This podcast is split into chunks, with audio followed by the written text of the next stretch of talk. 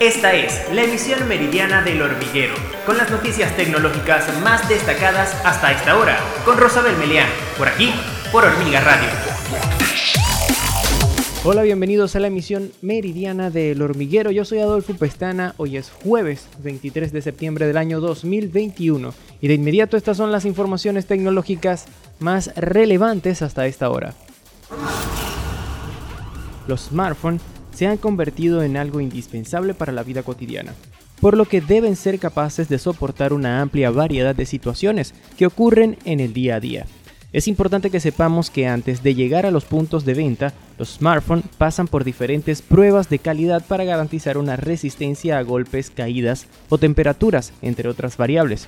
Cada fabricante establece sus criterios y muchos cuentan con sus propios laboratorios con las pruebas más exigentes.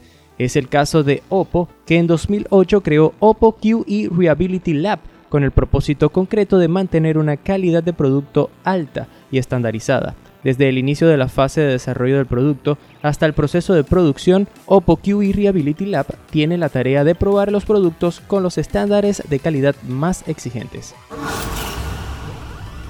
Debido al creciente número de satélites que se encuentra actualmente en órbita y que sigue creciendo poco a poco, la comunidad de operadores están proponiendo reglas formales de derecho de paso que permitan establecer las pautas de dónde se ubica cada órbita para evitar conflictos y colisiones.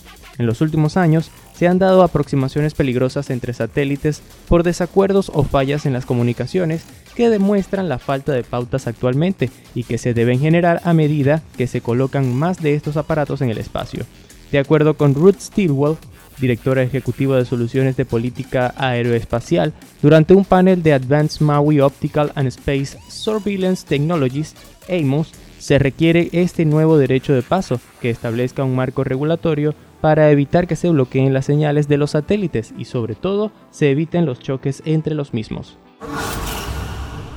Un nuevo análisis realizado recientemente por economistas del Banco Central holandés y del MIT señala que el hacer una transacción de Bitcoin genera la misma cantidad de desechos electrónicos que tirar dos iPhone 12 mini a la basura, el problema de los desechos es principalmente generado por los chips de computadora especializados que se utilizan para ejecutar los algoritmos de la red Bitcoin, componentes que los mineros deben reemplazar constantemente por unos más nuevos y potentes para que sean eficaces energéticamente al momento de extraer la moneda de forma rentable.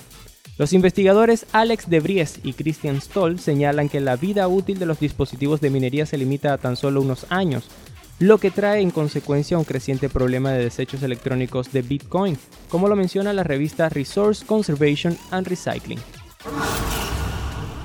Recientemente portales digitales han dado a conocer nuevas actualizaciones de Telegram durante este mes de septiembre. La más reciente versión, la 8.0.1, incorporó la opción de grabar los streaming en vivo, así como también las videollamadas con la posibilidad de guardar el audio o el video. Otra de las novedades es la confirmación de lectura grupal, que permite ver quiénes han leído tu mensaje enviado a un chat grupal.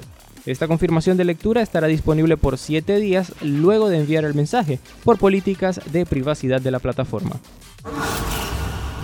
Y así terminamos las noticias tecnológicas por el día de hoy. Recuerda que estamos en YouTube como Hormiga TV, también en SoundCloud y Spotify como Hormiga Radio.